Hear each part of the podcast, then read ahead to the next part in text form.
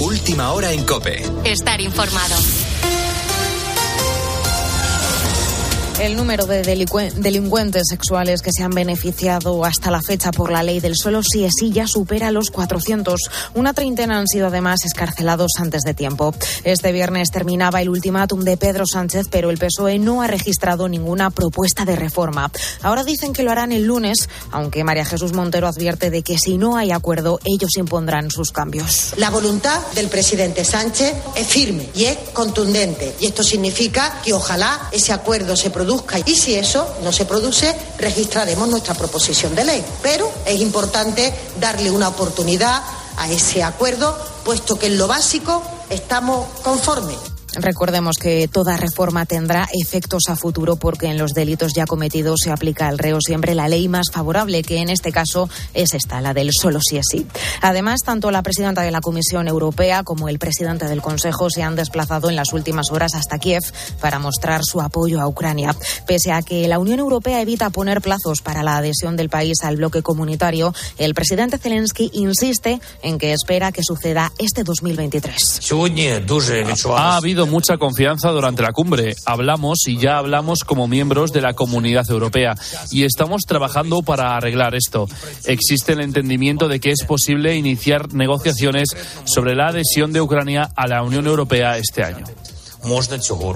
Y hoy es el segundo día del viaje apostólico del Papa Francisco a Sudán del Sur, uno de los países más pobres del mundo. Es la segunda etapa de su visita al corazón de África que le llevó primero al Congo. El pontífice ha pedido el fin de la violencia y que se retome el plan de paz. Como la pasada jornada, hoy el Santo Padre tiene también una agenda repleta de actos. Enviada especial Eva Fernández. Si la seguridad se lo hubiera permitido, hoy el Papa se habría acercado hasta el campo de desplazados internos en Yuba. Las heridas todavía se sienten y por eso hoy Francisco recibirá a un numeroso grupo de los que a duras penas sobreviven en campamentos insalubres en un país que sigue siendo uno de los lugares más peligrosos del mundo para los trabajadores humanitarios. Todos esperan el mensaje de paz y de esperanza del pontífice, quien comenzará la jornada reuniéndose con los sacerdotes religiosos y obispos del país, una iglesia muy comprometida con el desarrollo de Sudán del Sur. Por la tarde participará en una vigilia ecuménica de oración por la paz que tendrá lugar en el mausoleo John Garang, dedicado al héroe nacional, quien durante más de 20 años luchó por la independencia del país. Con la fuerza de ABC. Cope, estar informado. Y ya ha arrancado una nueva jornada de liga con la victoria del Athletic de Bilbao ante el Cádiz, Guillermo Díaz. Y con el primer hat-trick de la liga, Oyan Sanset ha anotado tres goles para la victoria 4-1 del Athletic ante el Cádiz, en lo que es el Ecuador del campeonato. Así el jugador tras el partido. Bueno, eh, no se puede ni explicar ¿no? lo que he sentido. La verdad que muy contento, eh, agradecido al público por el cariño que me transmite y solo tengo palabras de agradecimiento. Y hoy continúa la jornada después de conocerse la sanción a Gabriel Paulista por patear a Vinicius Junior en el Real Madrid-Valencia de este jueves. El jugador del Valencia no podrá estar en los próximos dos partidos, misma sanción que ha recibido William Carballo del Real Betis por salir expulsado ante el Fútbol Club Barcelona.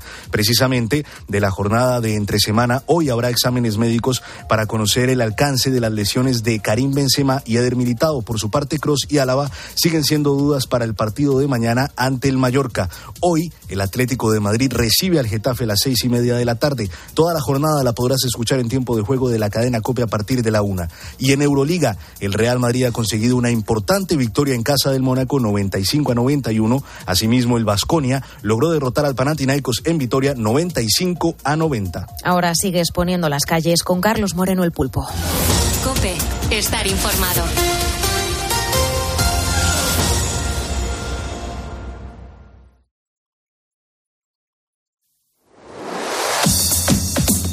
Carlos Moreno, El Pulpo. Poniendo las calles. Cope, estar informado. Tenemos por delante casi una hora cargada de buen rollo. Eso es lo que hacemos de lunes a viernes de 4 a 6 de la mañana. Y eso es lo que vas a poder comprobar cada sábado en este mismo horario, en Poniendo las calles de Lux. En este momento vea que te confirmo que están sucediendo cositas. Sí, mira, parece que hemos cambiado de año y entonces el Instituto Nacional de Estadística no deja de arrojar datos. Cada semana es eh, uno diferente. En esta ocasión le ha tocado a la esperanza de vida. Hablábamos hace unos días de la mortalidad, pero ahora vamos a hablar de la esperanza de vida. ¿Tú sabes cuál es la media en España, la media de, de nuestra esperanza de vida de los españoles? Pues yo me imagino que no sé, unos 75 así. No, mucho más alta. Estamos en un nivel muy, muy alto con respecto al resto de países de nuestro entorno. En 2021, eh, que es de cuando se tienen datos, que es el año que se ha cerrado, se situó en los 83 años. ¡Qué buena noticia! Sí, eh, como te decías, seguimos a la cabeza de los países de nuestro entorno. Creo que por delante nuestro en el mundo, o sea, de Europa desde luego, porque, porque estamos eh, muy por encima, pero de, de, de, de todo el mundo, no sé si somos los terceros, por detrás de Japón y de Corea del Sur. Eso está muy bien. ¿eh? Estamos o los terceros o los segundos, ahí andamos. Bueno, eh, como te decía, la media europea es de 80 años, nosotros eh, tenemos tres más. Hay que decir que en España la teníamos un poquito más alta en 2019, donde casi llegábamos a los 84 años, pero la pandemia pues hizo que descendiera y, y para que te hagas una idea, imagínate, en el año 2020, en 2019, como te decía, habíamos casi llegado a los 84 y en 2020 se situó en poco más de 82 años, debido a todos esos fallecimientos que hubo por la pandemia. Murió mucha gente muy joven. Entonces, mm, la esperanza de vida bajó en nuestro país. Bueno, en España se vive bien, las cosas como son, y se vive mucho. Pero también hay diferencias entre las comunidades autónomas. Y aquí vienen los piques. No sé si serías capaz de adivinar cuál es la región de todo el país, la comunidad autónoma, en la que los ciudadanos tienen una mayor esperanza de vida.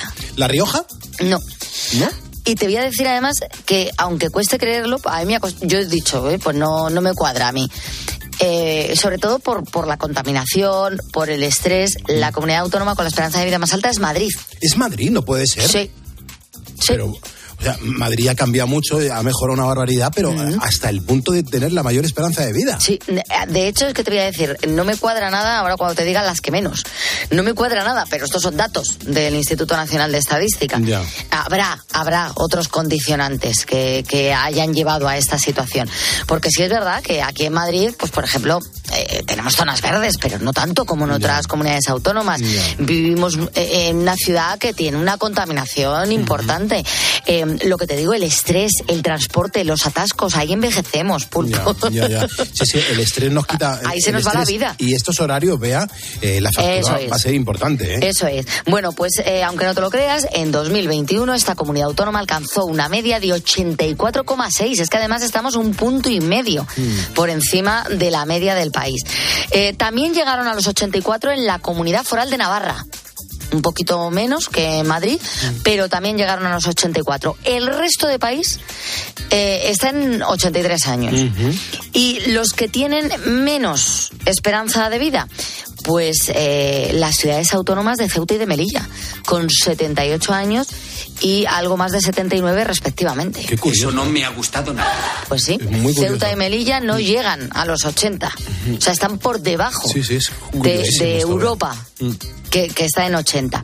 Bueno, eh, si nos quedamos en la península, eh, la que tiene una esperanza de vida menor de toda la península es Andalucía.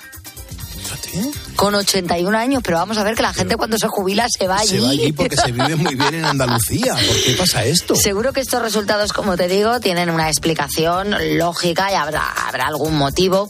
Pues no sé, yo me he planteado la sanidad, los hospitales.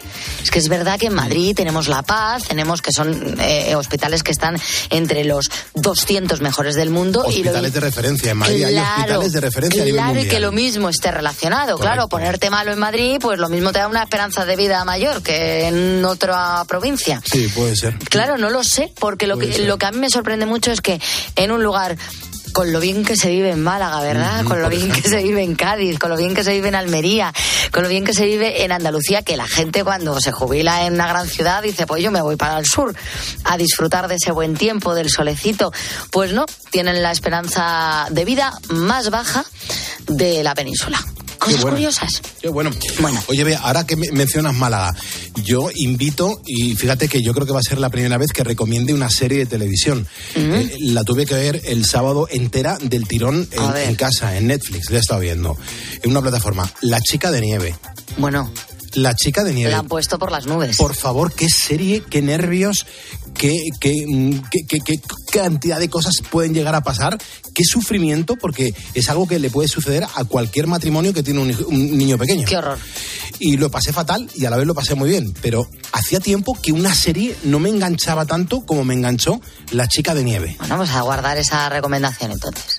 Pero por favor, vea, tú ya sabes cómo soy con respecto a las series. Sí, sí. Y para que yo recomiende una serie aquí en el medio del programa, en el mm, prime time, eh, es porque hay que verla. Pues yo me la guardo porque te iba a decir una cosa. Mm, eh, la verdad es que las críticas han sido muy buenas, pero como yo últimamente no quiero ver penas en mi vida, pues. la había archivado y había dicho, ah, es que ni la voy a ver. pero ya si ¿eh? me la recomiendas, pues nada, aunque pase un mal ratito. Se sufre, pero es que te, metes en la película y sufre. Me, me daban escalofríos, ¿te puedes creer? Es que es durita ¿eh? La historia, es muy dura. Eh, la trama. Pero bueno, si, si está muy bien hecha, le merece la pena pasar ese más rato. Ya te digo, ¿eh? yo últimamente no quiero penas ni desgracias en mi vida. Yo solamente cosas alegres y que me diviertan. Y me la has recordado porque está rodada en Málaga y, efectivamente es que Málaga se ha convertido en una pedazo de mm. capital y una ciudad que ha cambiado una barbaridad y es una gozada estar en Málaga y, lo ves ahí y es alucinante. Y por favor, vivir allí, que salvo mes y medio en invierno, dos meses y otros dos meses en verano, 26 grados, 27, 28 grados. Vivir allí es una auténtica gozada. Bueno, nos vamos con la música. Vamos a escuchar a Rick Ashley mm. porque eh, el artista ha demandado a un rapero, se llama Jung Gravy, eh, y, no lo ha hecho por plagiar una de sus canciones, ni un verso, ni siquiera la melodía. No, no, es que le ha copiado la voz eh, en su gran éxito, en este Never Gonna Give You Up. Al mm. parecer, Gravy ha colado al principio de su tema, que se llama Betty Get Money, una imitación deliberada y casi indistinguible de la voz del cantante británico, pero no es él. Pero la gente creía que era él. ¿Eh? en este tema. claro, ¿eh? claro. Bueno, Rick Astley ha dicho, pero ¿qué narices es esto? Y lo ha denunciado. Muchos han pensado, como te digo, que era una colaboración, pero no y le ha denunciado. A ver cómo queda la cosa. Vamos a recordar un poquito cómo sonaba Rick Astley y ese baile que hacía así con las manos que parecía que estaba repartiendo cartas. Son las 5.26, 4.26 en Canarias. Estamos poniendo las calles en Cope. Yo soy Carlos Moreno el Pulpo y tú por escucharme eres un ponedor. Sube la radio.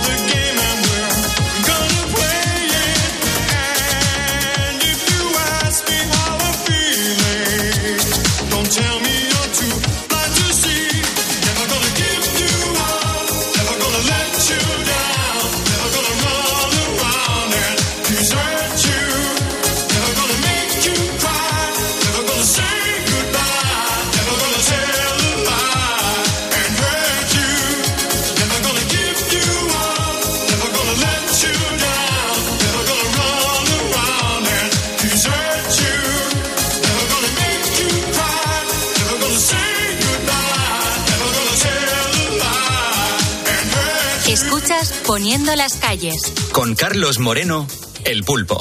Cope, estar informado. Nos vamos al cine para verlo con otros ojos. Mayor Reisman. El mando aliado le ordena que seleccione 12 reclusos sin graduación, sentenciados a muerte o a largas condenas, y los lanzará en paracaídas secretamente en determinado lugar de Francia para llevar a cabo una misión que puede cambiar el curso de la guerra. A esos hombres se les conocerá en adelante como los 12 del patíbulo.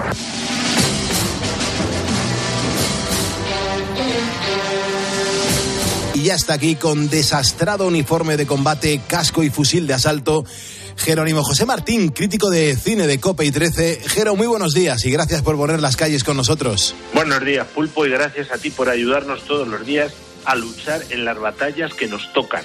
Qué grande, por favor, en las batallas. Fíjate, Nacho, ahora mismo llegando al aeropuerto de Madrid para, para salir con un avión de carga. Lo que no entiendo muy bien es por qué en el día de hoy nos traes este peliculón llamado 12 del patíbulo, de Robert Aldrich. Pues mira, porque este domingo 5 de febrero a las 22.15 echamos, que diría mi abuelo, en 13 Televisión, esta película violenta, entretenida, muy divertida, película bélica, pero singular, que tiene un reparto apabullante y que fue dirigida en 1967 por el cineasta estadounidense Robert Aldrich. Nacido en 1918 y fallecido en, 1983, Roger Vargas Aldrich, que así se llamaba, se inició en los estudios RKO nada menos que como ayudante de dirección de Jean Renoir, Joseph Losey, Charles Chaplin, o sea, primeras espadas. Dirigió su primera película en 1954, Big Leader se llamaba, y pronto destacó porque eh, tenía un modo de reflejar la violencia y también un, un, fondo de esto de crítica demoledora a veces a la sociedad estadounidense y se hizo notar enseguida, sobre todo en películas, las más recordadas quizá el western Veracruz, eh, que ahí reunió a Bar Lancaster, Gary Cooper y nuestra Sara Montiel, nada menos. El thriller Besame Mortalmente, que fue de Baby Jane, películas muy diversas, esta última con un duelo memorable entre Joan Crawford y Bert Davis, eh, que en fin le hizo un director de bastante prestigio. En 1955 obtuvo el segundo premio del Festival de Venecia con La Podadora y mientras en la edición de 1956, en la siguiente, ya obtuvo el premio de la crítica italiana por Ataque. Y ese mismo año obtuvo el Oso de Plata en Berlín al, al mejor director por hoja de otoño. Uh -huh. Fíjate que hay un montón de ponedores ahora que, que, bueno, que están currando, que están bien despiertos, pero hay mucha gente que está en el duermevela, que está en la cama escuchándonos de, de fondo y, y, les suena el, el, la película esta de, de 12 del patíbulo, pero realmente nos cuesta muchas veces recordar el argumento. Eh, cuéntanos de qué va esta peli. Pues mira, el guion de Nunali Johnson y Lucas Heller se basa uh -huh. En un éxito de venta de 1965 que se tituló así The Dirty Dozen, que es como tra se tradujo luego a 12 del patíbulo, de E. M. Nathanson, que se inspiró a su vez en una unidad real que hubo en la Segunda Guerra Mundial, que se llamaba la Filthy Thirteen, compuesta por especialistas en demolición, que actuaba detrás de las líneas de la 101 División Aerotransportada. También se inspiraron en parte en una oferta que hizo el presidente Franklin Delano Roosevelt a 44 prisioneros que cumplían cadena perpetua en la penitenciaría del estado de Oklahoma eh, y les ofreció servir en el Pacífico en misiones suicidas contra los japoneses y así redimían sus penas, ¿no? Eh, si se salvaban, pues le da, les indultaban de sus penas, ¿no? En la película, Lee Marvin da vida al comandante Reisman, que se ha distinguido por su valor en la campaña de Italia durante la Segunda Guerra Mundial, uh -huh. pero como su mayor virtud no es precisamente la disciplina, eh, los superiores eh, que están un poco tensos con él eh, le ofrecen una, una historia, ¿no? sobre todo el general de división Sam Warden, que lo interpreta Ernst von Gin, le encarga en marzo de 1944, es decir, justo antes del día de una misión suicida, asaltar un castillo cerca de Rennes y matar a sus ocupantes, que son altos mandos del régimen nazi. De ese modo, interrumpirían la cadena de mando de la Wehrmacht en el norte de Francia antes justo de la invasión, para debilitar al máximo la reacción alemana. Y para eso eh, tendrá que someter este oficial a un durísimo adiestramiento a 12 presidiarios, todos ellos condenados por delitos graves, a los que se les ofrece esa oportunidad de ser indultados si participan en esa misión peligrosísima. Uh -huh. eh, con el paso de los mm, de los años, porque esta canción, esta canción, digo, esta película, Jero, pues tiene sus años y todos reconocemos que 12 del patíbulo, pues, oye, es una gran película. Yo no sé si en su época, en su, en su momento, pues tuvo éxito. Fue un enorme éxito comercial. Costó hacerla unos 5,4 millones de dólares y se calcula que tuvo una recaudación mundial de 45,3 millones, es decir, ocho veces más. De hecho, fue la cuarta película más taquillera de 1967. En cuanto a la crítica, la mayoría elogió el buen hacer del reparto, que está lleno de estrellas, ¿no? Pero bastantes reprocharon su humor cínico y su violencia explícita. Era justo este cambio de tiempo en el que se explicitaba demasiado la violencia. Y, en fin, hoy día, en concreto, son positivas el 81% de las 52 reseñas reunidas en Rotten Tomatoes, eh, que le dan una media, una nota media de 8 sobre 10. Por una vez, y sin que sirva de precedentes, yo le bajaría medio punto, a siete y medio así, porque creo que le, es más justo. La película ganó el Oscar en 1967 a los mejores efectos de sonido y fue nominada también a mejor actor de reparto, a John Cassavetes. Eh, también montaje, que es de Michael Luciano, y y sonido. Fue nominada al Globo de Oro al mejor actor secundario, también John Cassavetes, y, y al premio del Sindicato de Directores al mejor director. Luego ha influido mucho en numerosas películas posteriores, claro.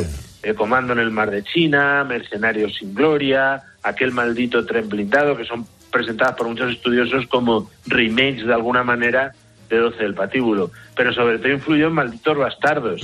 Eh, y en concreto, además, generó una trilogía de películas para la televisión. 12 del patíbulo, La siguiente misión, 12 del patíbulo, La misión mortal y 12 del patíbulo, eh, Misión fatal. Ahí con, con una parte del reparto solo, claro, no diré por qué, pero eh, para no hacer spoilers de la película que estamos comentando. Desde luego, eh, estoy viendo la ficha de doblaje de esta película y es impresionante. Es una película que se dobla en Barcelona, en, en el, año- el mismo año en el que esta película sale a las pantallas. Es una mm, película doblada y dirigida por José Luis San Salvador con un montón de, de actores de doblaje de la época, pues Felipe Peña, Manuel Cano, Rogelio Hernández, Joaquín Díaz, Miguel Ángel Valdivieso, José María Angelat. Eh, Qué pena porque la- todos los que acabo de nombrar eh, eh, estaban fallecidos ya y, y son los maestros del doblaje en nuestro país, las voces de las grandes películas de la época. Eh, esto es un peliculón, la- los 12 del patíbulo. ¿Cómo fue el casting? Pues mira, fue complejo, te puedes imaginar, ¿no? Porque eran un montón de estrellas. Y en concreto, además, el reparto que final, después de todos los las selecciones, incluía a numerosos veteranos de la Segunda Guerra Mundial, eh, porque claro, todos estos actores habían participado en ella. Lee Marvin, Robert Weber y Robert Ryan habían sido, habían estado en los Marines, Teddy Savalas y George Kennedy en el Ejército de Estados Unidos, Charles Bronson en las Fuerzas Aéreas, Ernst Jean en la Marina eh, y Clint Walker también en la Marina Mercante, ¿no? John Wayne fue la elección inicial para hacer de Reisman, pero rechazó el papel porque eh, su personaje de un adulterio y tal, se lía con una mujer inglesa cuyo marido estaba peleando en el frente y eso no le gustó mucho a John Wayne. Jack Palance rechazó el papel de Archer Mabot eh, cuando no quisieron reescribir el guion para hacer que su personaje perdiera su racismo, ¿no? Y luego Telly Savalas asumió el papel en su lugar.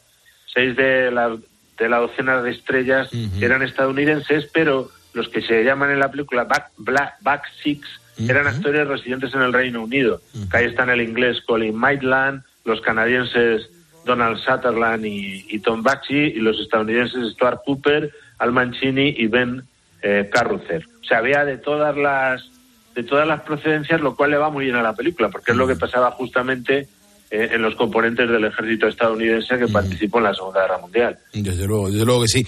Eh, Jero, permíteme que salude a Alejandro Sánchez Navarro, a Liberto Sánchez Palacios, a Mari Carmen Castellano, a Fernando que, Rabadán, que son ponedores que nos acaban de seguir en facebook.com barra poniendo las calles y algunos como por ejemplo eh, Rogelio que me dice, Pulpo, ¿le, le puedes preguntar a Jero cómo fue el rodaje de esta película? Y, y yo añado, y tiene toda la razón Rogelio que nos está escuchando desde Salamanca, porque yo digo que no debió ser fácil pastorear a, a tanto ego, ¿no? Pues efectivamente. Se filmó en el Reino Unido durante el verano de 1966. Los interiores se rodaron en, los, en la Metro Goldwyn Mayer Studios, que están en Bore Hangwood. Eh, ahí se construyó el decorado del castillo bajo la dirección del director de arte William Hutchison. Claro, como en todo en Inglaterra eso lo hacen muy bien, ¿no? Tenía 660 metros de ancho, 15 de altura, estaba rodeado de 4.500 metros cuadrados de brezos, helechos, arbustos, eh, abetos, seis sauces llorones, o sea, un despliegue en la construcción de, de ese castillo falso que fue un poco problemática. Luego el, el guion requería su explosión, pero era tan sólido lo que habían construido que se habrían necesitado 70 toneladas de explosivo para dinamitarlo entero. Ah, De, de modo que destruyeron una sección que hicieron adosada de corcho y plástico, ¿no? que era mucho más fácil de destruir. ¿no? Los exteriores se filmaron en todo el sureste de Inglaterra. Hay un montón de sitios donde eh, filmaron. Las escenas de crédito en la prisión militar estadounidense, que se alude en la película como si fuese Shepton Mallet, se rodaron en un patio en Ashville House, en Hertfordshire. Y luego el protagonista Richard Jenkel recordó que cuando se filmó por primera vez la escena de la alineación introductoria, Robert Aldrich, que parece ser que era bastante bromista, eh, colocó a Charles Bronson, que medía, claro, una bestia, pero medía solo 1,73. Y le puso al lado a Cliff Walker, que medía 1,98 y Donald Sutherland que medía 1,93, con lo cual el pobre Charles parecía un enanillo, ¿no? Y Caste se calentó bastante mientras Robert Aldrich se partía de risa, ¿no? Claro. En la escena de la escuela de salto se rodó en la antigua entrada de la RAF eh, Endon, en Londres, y luego el juego de guerra se filmó en el pueblo de Atbury y sus alrededores. Bradenman Manor fue la sede de, del, digamos, el este central, el War Games que llaman, ¿no? La, El sitio donde se maneja todo, ¿no? La escuela Beachwood Park de Mark Tain también se utilizó como ubicación durante el periodo de verano de la escuela, donde se construyeron y filmaron el campo de entrenamiento y la torre en los terrenos, así como el pueblo en sí como partes de Devonshire. También se utilizó la casa principal, que aparece en la película como hospital militar, y después de la filmación, las cabañas del campo de entrenamiento fueron reubicadas y utilizadas para almacenamiento de equipos deportivos en los campos de juego de la escuela, o sea que se aprovecharon bastantes. Hubo muchas lluvias, como suele pasar en Inglaterra, y de hecho se provocaron retrasos en la filmación de varios meses incluso, lo que provocó un sobrecosto de un millón de dólares. Como luego fue muy rentable, pues no se notó, ¿no? En la madrugada del 21 de septiembre de 1966 se quemó prematuramente parte del cel del castillo, que debía ser destruido durante el rodaje, ¿no? Pero bueno, lo resolvieron y luego toda la filmación se terminó en, de nuevo en los estudios de la Metro Goldwyn Mayer en septiembre de 1966 y ya la postproducción se la llevaron a, a Calvert City en California también a los estudios de la Metro, ¿no? Ya para finalizar, Jero, hay que tocar un poco el, tema de la música porque las bandas sonoras siempre en estos films, pues me imagino que, que tiene que sonar cosas importantes y en esta película mm, pasaría lo mismo, ¿no? Pues mira, la compuso el músico, arreglista y actor, porque también era actor, estadounidense Frank DeVol, que se dio a conocer en la década de 1940 escribiendo arreglos para muchos cantantes. Claro, fíjate, esto a veces no es conocido, pero fue arreglista de Nat King Cole, eh, Ella Fitzgerald, Sarah Vaughan, Tony Bennett, Dina Shore, Donis Day, Pete Tamor. O sea, era un tipo súper prestigioso en el ámbito musical, ¿no? Entre 1966 y 1967 hizo los arreglos de la banda sonora de la comedia El suceso de Elliot Silverstein, protagonizada por Anthony Quinn, que debió ser de sus primeros trabajos para el cine, ¿no? Y fue coproductor también del famoso tema de Happening de, de Supremes. Luego el éxito de Nature Boy, grabado con el sello Capitol Records, hizo que DeVol trabajara para Columbia Records grabando una serie de álbumes de esto que antes había de música ambiental. ¿Te acuerdas que todas las orquestas así que tenían un poco de prestigio acababan rodando mucha música y versiones, ¿no? Él, en concreto se, era música ambiental con el nombre de Music by the Ball. También compuso la banda sonora de un montón de producciones de Hollywood después de esa experiencia y fue nominado al Oscar por cuatro de ellas, por Confidencia de Medianoche, Canción de cuna para un cadáver, La ingenua, explosiva y adivina quién viene esta noche, que me parece que la hemos comentado aquí. Y luego también puso la música del vuelo del Fénix, al este de Halva, El rabino y el pistolero, Harvey Torero, que esta es una película familiar. Y luego también es conocido por los temas televisivos, porque a él le, le pega de lleno el boom de la televisión y, por ejemplo, hizo las cabeceras de series como Mis, adorables sobrinos, uh La tribu de los Brady y Mis tres hijos, que fueron popularísimas, sobre todo en Estados Unidos. La verdad que no se te queda nada en el tintero. Es una, una gozada, pues, diseccionar una película, una gran película contigo, Jero. Eh, yo te, te, deseo que tengas una feliz semana y, y que te cuides un montón. Gracias por poner las calles con nosotros. Gracias a ti, Pulpo, y a todos los ponedores. Marcho a mi patíbulo delante del ordenador para luchar solo contra todo el mundo. Claro que sí. Muchísimas gracias.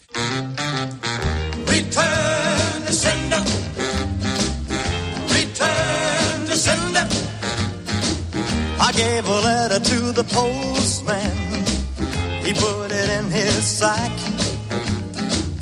Bright and early next morning, he brought my letter back. She wrote upon it, return the sender, address unknown, no such number,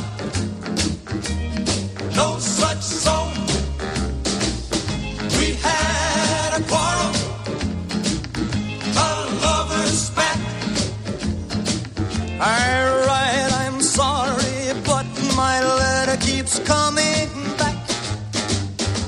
So then I dropped it in the mailbox as in a special deed. bright and early next morning, it came right back to me. She wrote upon it, return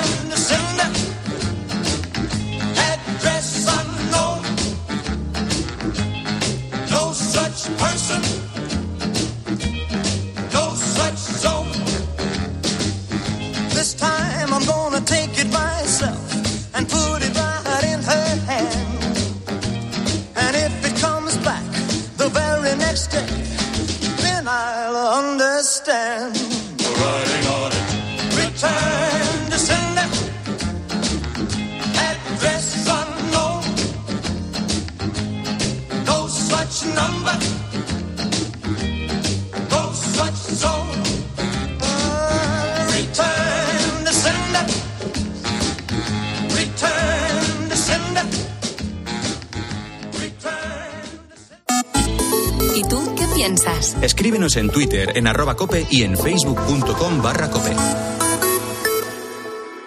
Al caer la tarde, Expósito. Centro de Salud, buenos días, dígame. Los datos son claros. Hacen falta 5.000 médicos de atención primaria. No hay relevo generacional. Los médicos de familia, los pediatras, se ven obligados en ocasiones a atender 60 pacientes al día. Nos están dejando a los pacientes totalmente olvidados. Esto va increciendo. Las plazas no se cubren. Eso provoca más carga asistencial en los médicos que siguen en activo. Es un problema generalizado y sistémico. Es muy evidente que es un problema que tenemos a nivel nacional, la situación que tenemos. De lunes a viernes, de 7 de la tarde a 11 y media de la noche, en Cope encendemos la linterna. Con Ángel Expósito. El mes de los enamorados. Hombre, es un mes bonito. Febrero, febrerillo loco. Este fin de semana en Cope damos la bienvenida al mes del amor en tiempo de juego. A ver todos. Ha quedado declarado el estado de felicidad en el estudio central de la COPE. Este sábado, Atlético de Madrid, Getafe. Vamos a ver si aparece el Atlético Aviación. Y el domingo, Mallorca, Real Madrid. Mira, mira, mira, mira. Fútbol Club Barcelona, Sevilla. Muy buenas tardes, Paco. Pepe, oyentes de tiempo de juego de la cadena COPE. Tiempo de juego con Paco González, Manolo Lama y Pepe Domingo Castaño. Los referentes de la radio deportiva. ¿Cuándo va a alcanzar su récord de precio el aceite de oliva? ¿Se ha recuperado la reserva hidráulica? ¿Qué ayudas hay para el sector? La respuesta a esta y a más preguntas las encuentras este sábado desde las ocho y media de la mañana en Agropopular con César Lumbreras. Estas son las siete noticias más importantes de los últimos siete días. Agropopular, el programa de información agraria decano de la radio española. También en cope.es, en tu móvil y en redes sociales. Escuchas Poniendo las calles. Con Carlos Moreno, El Pulpo. Cope, estar informado. El coronavirus pues nos cambió la vida de forma radical a todos. Durante un tiempo tuvimos que variar nuestros hábitos y permanecer en nuestras casas para que el COVID pues no siguiera extendiéndose y sobre todo para dar tiempo a la ciencia y que ésta pudiera descifrar cómo se contagia y de qué manera se la podía plantar cara a través de diferentes tratamientos. Es verdad que las vacunas, sin lugar a dudas, han sido fundamentales a la hora de, bueno, pues parar la gravedad de los efectos de esta pandemia que ya muchos expertos dan por superada. Bueno, al menos por el momento. El caso es que esto nos ha servido para darnos cuenta de lo frágiles que somos ante los virus, pero no está tan claro que hayamos aprendido la lección. Leíamos hace unos días en el diario El País un titular que decía, el brote de gripe aviar en una granja de visiones eh, española enciende las alarmas en el mundo. Y viendo lo que hemos pasado, pues nos ha parecido que lo mejor es estar informados. Elisa Pérez Ramírez es viróloga, también es veterinaria, con 15 años de experiencia en el campo de las enfermedades compartidas entre la fauna silvestre, el ganado doméstico y el hombre. Y Elisa, eh, pues se ha decidido a poner las calles con nosotros en este martes. Elisa, ¿qué tal estás? Buenos días. Bueno, buenos días, Pulpo, ¿qué tal? Gracias. Hace muchísimo frío, pero me apetece muchísimo contar muy bien la historia para que los ponedores, que son muchos miles de personas los que escuchan este programa de radio, estén súper bien informados. Hay que decir que, que, lo primero es que la noticia de la que estamos hablando eh, ha pasado hace unos meses, pero sin embargo no se ha conocido en la prensa hasta ahora. Resumiendo, Elisa, unos bisones han sido diagnosticados con gripe aviar. ¿Por qué es tan alarmante esta circunstancia? Pues sí, es así. El, el brote ocurrió en octubre, efectivamente, pero eh, digamos que el artículo científico que recoge todos los resultados de este brote se, se acaba de publicar. Es por eso que ahora, digamos que ha saltado la noticia más a los medios. Y bueno, este brote es preocupante eh, porque sabemos que bueno, el virus de la gripe aviar es un virus que está muy adaptado a las aves y esporádicamente sí que conocemos que ha dado algunos saltos desde las aves a algunos mamíferos eh, silvestres, ¿no? Por ejemplo, ha habido casos en zorros o en focas o incluso en osos ahora recientemente en Estados Unidos, generalmente porque se han alimentado con aves enfermas o muertas. Sin embargo, pues estos saltos hasta ahora eran esporádicos. Lo que es diferente de este brote es que se ha producido un salto desde las aves silvestres a los bisones, pero no bisones silvestres, sino bisones criados en unas condiciones muy muy características en una granja en la que había 52.000 individuos. ¿no? Entonces, eh, no solamente se ha producido el salto de las aves a los bisones, sino que el virus ha sido eh, capaz de replicarse eficazmente entre los bisones. Y esto es lo que es preocupante, ¿no? que un virus aviar se adapte tan rápidamente al mamífero y sea capaz de transmitirse entre ellos. Fíjate que nos has dado unos cuantos detalles, Elisa, pero yo me sigo haciendo preguntas. ¿Cómo puede llegar el virus hasta los bisones? Eso es, pues esa es la, la gran pregunta, ¿no? Claro. La pregunta clave de, de todo esto. Entonces, Sí. digamos que se manejan dos hipótesis principales. Eh, la primera sería que se hubieran infectado los bisones por eh, la alimentación que se les daba, que sí que utilizan subproductos de, de aves, eh, que podrían haber estado contaminados, pero eh, los autores del, del artículo descartan esta hipótesis porque, digamos que todas las granjas que suministraban estos alimentos de aves están en Galicia y en Galicia no ha habido ninguna detección, ninguna declaración de brote de gripe aviar en ninguna explotación avícola, ¿no? Entonces, una vez descartada esta posibilidad, la segunda que queda y es la que consideran los autores que es más factible es que hubiera habido un contacto entre aves silvestres infectadas y los bisones en las granjas, ¿no? Y esto pues tiene es bastante posible porque en los días anteriores y alrededor de las fechas en las que se produjeron eh, se produjo este brote en bisones sí que había habido mm, varios eh, casos de gripe aviar H5N1 en aves silvestres en Galicia, en la costa de Coruña y de Lugo, ¿no? Principalmente gaviotas y alcatraces. Entonces digamos que esto coincide y tenían este mismo virus H5N1 que los bisones. Y luego, pues por las características de las explotaciones de bisones, que digamos que la bioseguridad no es muy alta porque son explotaciones que están bastante abiertas al exterior, están solo cubiertas con un techado por la parte superior, pero digamos que el acceso de fauna silvestre o incluso doméstica es relativamente fácil y entonces estas aves sí que podrían haber contactado con los bisones. Esto es lo que se cree que ha sido el origen en este caso. Son las 4.25 de la mañana, 3.25 en Canarias. Elisa, ¿cuál es el detonante más peligroso en este tipo de casos? Lo digo porque eh, no sabemos hasta dónde nos puede llevar. Ajá, claro, pues lo que ocurre en estos casos es que tenemos un virus de aves que sabemos que es muy patogénico tanto en aves silvestres como en domésticas. De hecho, estamos sufriendo ahora mismo pues una de las epidemias de gripe aviar más eh, graves que hemos tenido nunca en Europa, ¿no? Ha afectado a muchísimas aves de corral y también a muchas aves silvestres. Entonces, en las aves sabemos que es de alta patogenicidad y sabemos que los virus de gripe tienen cierta facilidad para saltar de hospedador. Entonces, en este caso, ha saltado a un mamífero y ha empezado a replicarse muchísimo, porque claro, no es un mamífero silvestre, cualquiera que está aislado, solitario y sin mucho contacto con los humanos. Estamos hablando de una especie que se cría en cautividad, en unas densidades de animales muy altas. Los animales se alojan muy pegados unos a otros, entonces el virus, digamos, tiene mucha facilidad para encontrar hospedadores, replicarse a gran velocidad. Y cuanto más se replica, pues más riesgo hay de que aparezcan mutaciones que pueden ser potencialmente peligrosas. ¿no? En este caso, por ejemplo, sí que se ha visto que el virus de los bisones pues, tenía una mutación en una proteína específica que se ha detectado ya, por ejemplo, en el virus de la gripe pandémica de, de 2009. Entonces, bueno, pues son eh, alertas que nos van dando estos virus de que pues no podemos bajar la guardia y tenemos que estar muy atentos, ¿no? Porque digamos que estamos como facilitando el paso de que finalmente acabe saltando a los humanos.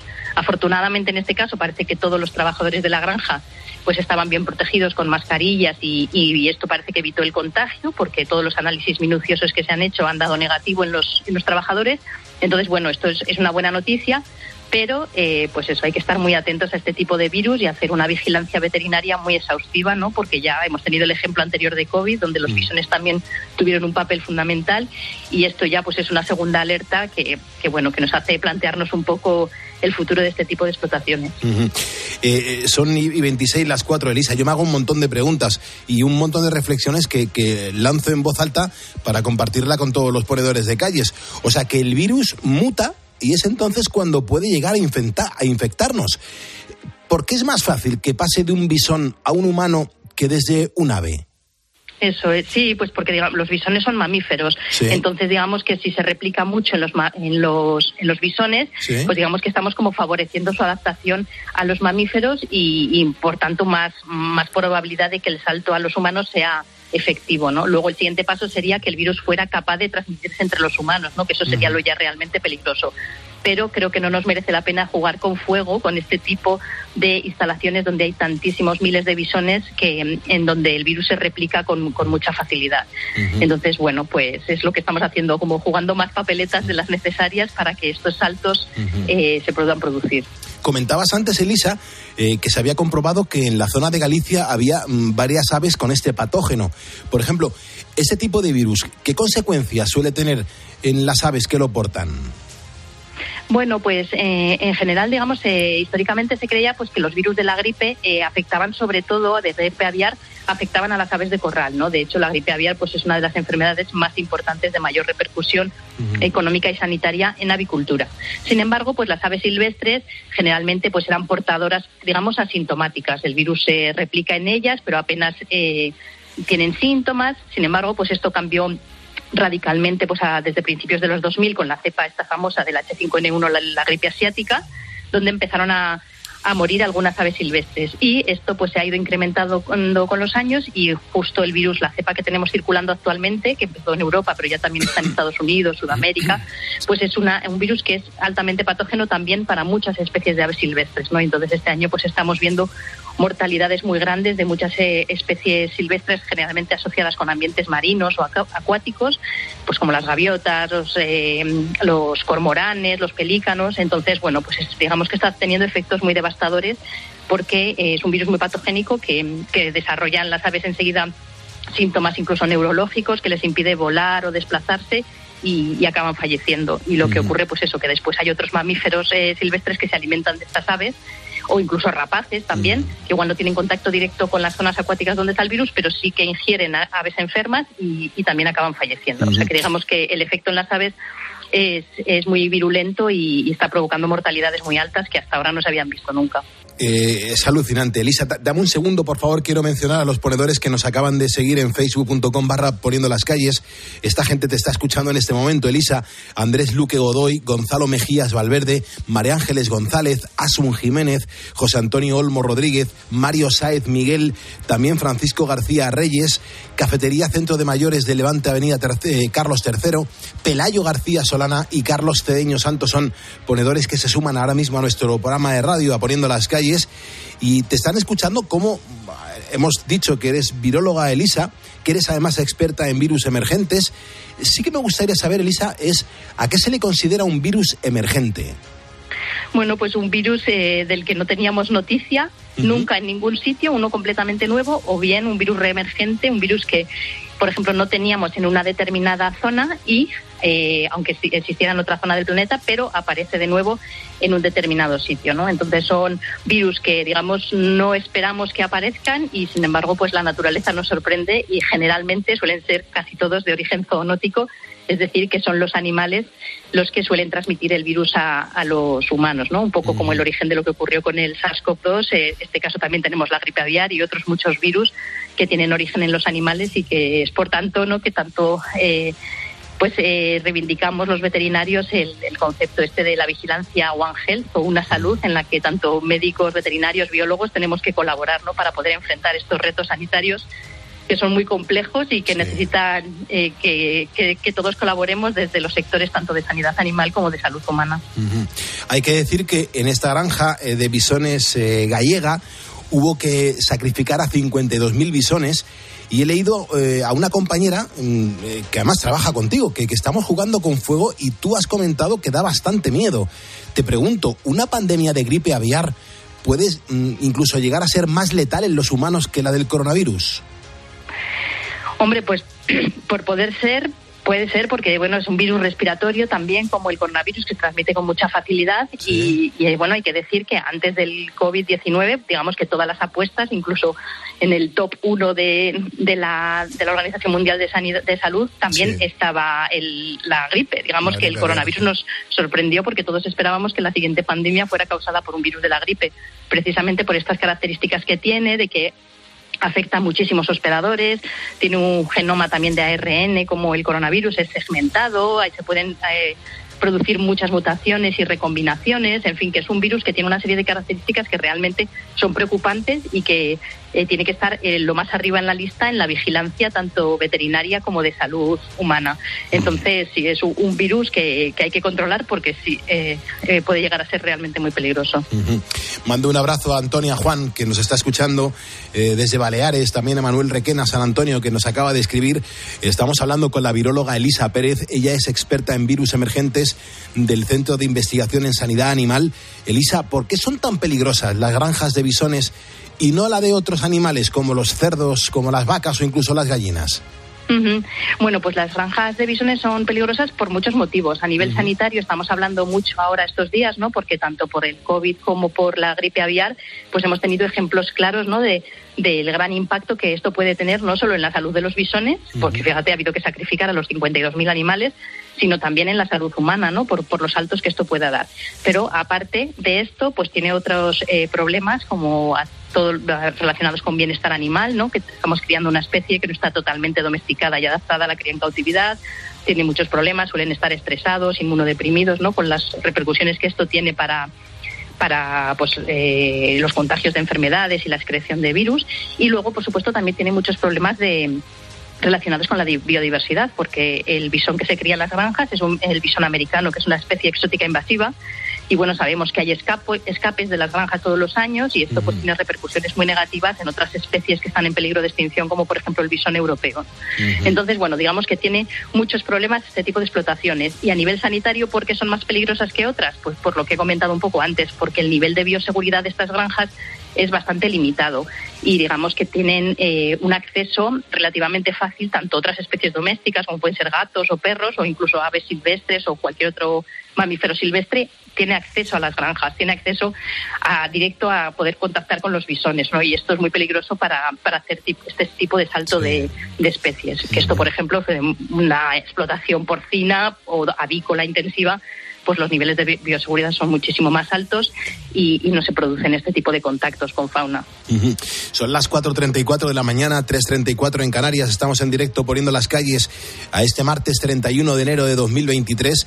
Ella, ella, ella me, me escribe y dice, Pulpo, qué interesante charla estás teniendo con la viróloga. Muchas gracias, ella, ella. Mm, Elisa, ya para terminar, porque fíjate que qué horas, qué horas son y, y yo sé que te tienes que acostar un ratito. ¿Nos podríamos adelantar ante una posible pandemia creando ya nuevas vacunas con esto? Pues hombre, la- siempre estar preparados es fundamental. Lo que pasa es que bueno, las vacunas frente a los virus de la gripe son tremendamente complejas porque bueno, ya sabemos para los virus de, de la gripe humana, ¿no? Que cada año nos tenemos que vacunar. La vacuna de un año puede no servir para el virus o la cepa que está circulando al año siguiente. Entonces, por supuesto, hay que estar siempre, hay que invertir siempre mucho en preparación, en, en vacunas, pero también en muchos otros temas como vigilancia epidemiológica veterinaria y, y, bueno, las vacunas tienen que ser un punto clave, pero no son únicos, o sea, tienen que formar parte de un plan global de prevención y control de este tipo de brotes en los que hay que trabajar en- también en otros muchos sectores. Pero obviamente sí, las vacunas son fundamentales, pero precisamente la gripe no es un virus muy fácil para tener vacunas frente a todos los subtipos por la enorme variabilidad que tiene este virus. Es verdad, pues eh, nos quedamos con todo lo que nos has contado, como, con todo lo que generosamente nos has contado eh, en esta madrugada. Te recuerdo que la doctora Elisa Pérez es veterinaria con más de 15 años de experiencia en el campo de las enfermedades mm, compartidas entre la fauna silvestre, el ganado doméstico y también el hombre. Ella está especializada y además es viróloga y, y- y ni más ni menos que en enfermedades emergentes. Elisa, muchas gracias por habernos ayudado a poner las calles hasta ahora. Nada, un placer, gracias.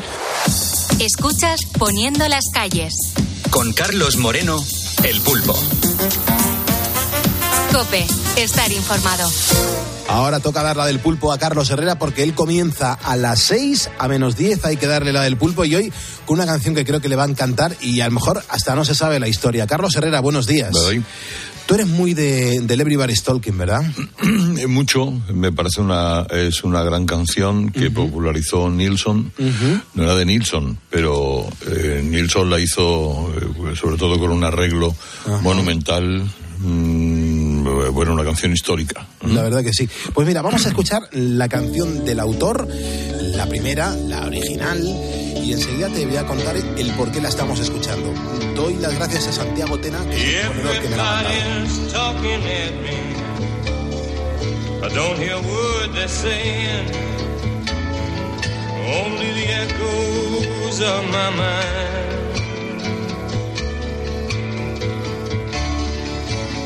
People stopping, staring. I can't see the faces. Only the shadows of their eyes. I'm going where the sun keeps shining through the pouring rain. Going where the weather suits my clothes. Banking off of the northeast wind, sailing on a summer breeze. Una maravilla. A mí me parece una canción grandiosa desde el, desde el momento en el que la conocí, pero yo no conocía esta versión original. Eh, un ponedor que sabe un montón de, de música. Eh, me dice, Jolín, tienes que ponérsela un día a Herrera, por si no la conociese, la, la va a disfrutar muchísimo, ¿no? Claro. Esta es la Lo que pasa es que el arreglo, la producción de Nilsson es mejor. ¿no? Sí, bueno, claro, es que le cambia bastante, manteniendo la esencia, porque Sí, sí, mantiene toda la esencia, la canción es buena, muy buena. el, el original es magnífico, pero claro, Nilsson hace de eso una obra de arte. Desde luego que sí. Así que a Santiago Tena le mandamos un abrazo desde aquí. Y fíjate, eh, eh, es la percha que he utilizado más que nada porque hoy hace 12 años que fallecía gran John Berry. Este hombre fue, mm, bueno, yo creo que uno de los más destacados compositores de bandas sonoras para el cine. Hizo las, las bandas sonoras de James Bond, falleció a los 77 años y entre ellas se encargó de, oye, decirle a este Fred Neil, que es el que estamos escuchando con este Everybody's Talking, que hiciera una canción para una película que luego encargó a Harry Nilsson que la adaptara para ese peliculón de los 70. Me parece una historia brutal. Ujú. Cierto, cierto. Yeah, I won't let you leave my love behind. Y hoy cumpleaños, gente que cumple años, 72, el gran Phil Manzanera, un tío que le dio un sonido maravilloso, a esta Roxy Music, de verdad, qué banda, qué pedazo de canción este More Than This, qué elegancia en las composiciones, cómo suena esto, Herrera.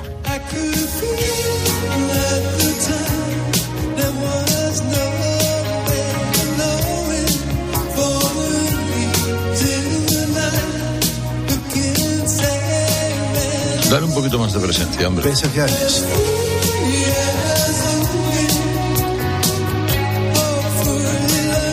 Ah, por cierto, me encanta la foto que has subido con Pepa a tu Instagram. Por favor, qué fotaza. Bueno, ha despertado tanto interés en tantos Por amigos y, y colegas que digo, eh, Pero si habéis salido en los periódicos de España. por eso. eh, está. ¿eh? Qué guapa está Pepa, ¿eh? Pues, pues sí, hombre, es, es- es una mujer, eh, eh, es una bella mujer. ¿eh? Es una crack, es una tía estupenda.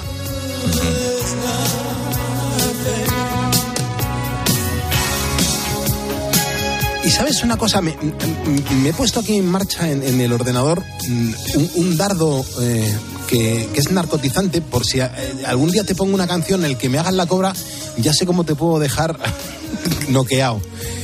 ¿Sabes cómo lo, lo puedo hacer, Herrera? A ver. Pues poniéndote una, una canción que, que- que de al momento te va a emocionar. Mira, por ejemplo, qué canción es. Una amapola que escapó de entre los trigos. Este es, eh, este es el gran Manolo Pareja Bregón. Sí, señor. Claro. La historia. Hombre, cualquiera de los que hemos estado en esto y hemos conocido a Manolo. Claro. Y hemos vivido cerca de Manolo mucho de su proceso creativo, que ha sido vastísimo. Difícilmente podemos no identificarlo. almendro. Qué letra tan bonita, qué sentimiento y qué piano, ¿eh? Ha heredado mucho su hijo Arturo. Sí. Eh, Manolo, yo eh, me veo mucho con Arturo. Me lo crucé en tu casa un día sin saber que estaba ahí. Sí, sí, Arturo Pareja Bregón. Lo de tu También. casa es muy curioso, ¿eh? Sí, ¿no? Hay, hay de todo tipo de gente. Sí, sí, sí, sí. Normalmente buena. Sí, sí, eso sí, desde luego siempre, claro.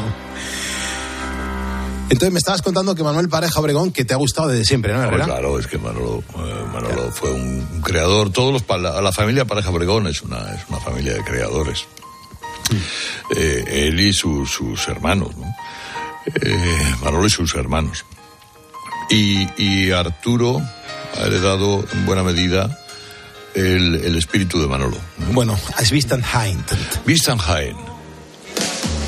Carlos Moreno, El Pulpo. Poniendo las calles. Cope, estar informado. Poniendo las calles de Lux deja paso a la información, pero el próximo sábado volvemos. Recuerda que nos puedes escuchar de lunes a viernes de 4 a 6 de la mañana para poner en marcha todo un país, nuestra España. Y los sábados recuerda, como el perfume, te lo damos todo concentrado. Sé feliz.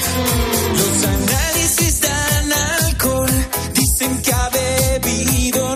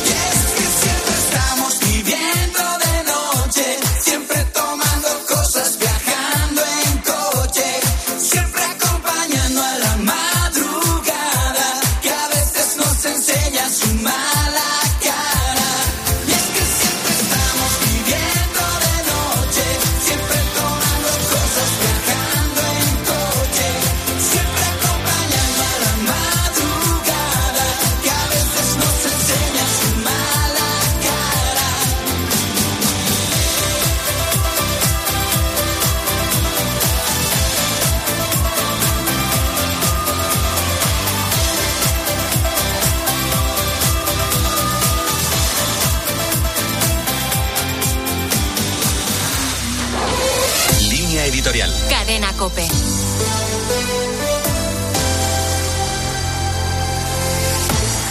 La visita del Papa Francisco a África nos ha ayudado a fijar nuestra atención en una serie de problemas que solemos ignorar. El Papa ha pasado varios días en el Congo, el segundo país mayor del continente, un país rico en recursos naturales y un país de gente pobre. Uno de cada tres niños sufre desnutrición crónica. El ébola y otras enfermedades como la malaria, el cólera, el sarampión o la peste bubónica se cobran miles de vidas, especialmente entre la población joven. Congo tiene una extraordinaria riqueza de tierras cultivables, bosques, recursos hídricos y materiales raros. Pero como ha señalado el Papa, esos recursos naturales atraen inversores de China, Europa, Sudáfrica y Estados Unidos. Las compañías extranjeras, en algunos casos, extraen ilegalmente oro, diamantes y metales raros. Los congoleños, especialmente los niños, son explotados en no pocas ocasiones. La violencia está relacionada con esta explotación y detrás de ella hay muchos grupos armados, problemas étnicos e intereses internacionales. En Sudán del Sur hay una problemática similar que se ve agravada por las consecuencias del cambio climático. China explota los yacimientos petrolíferos. Los desbordamientos del Nilo Blanco son cada vez más graves.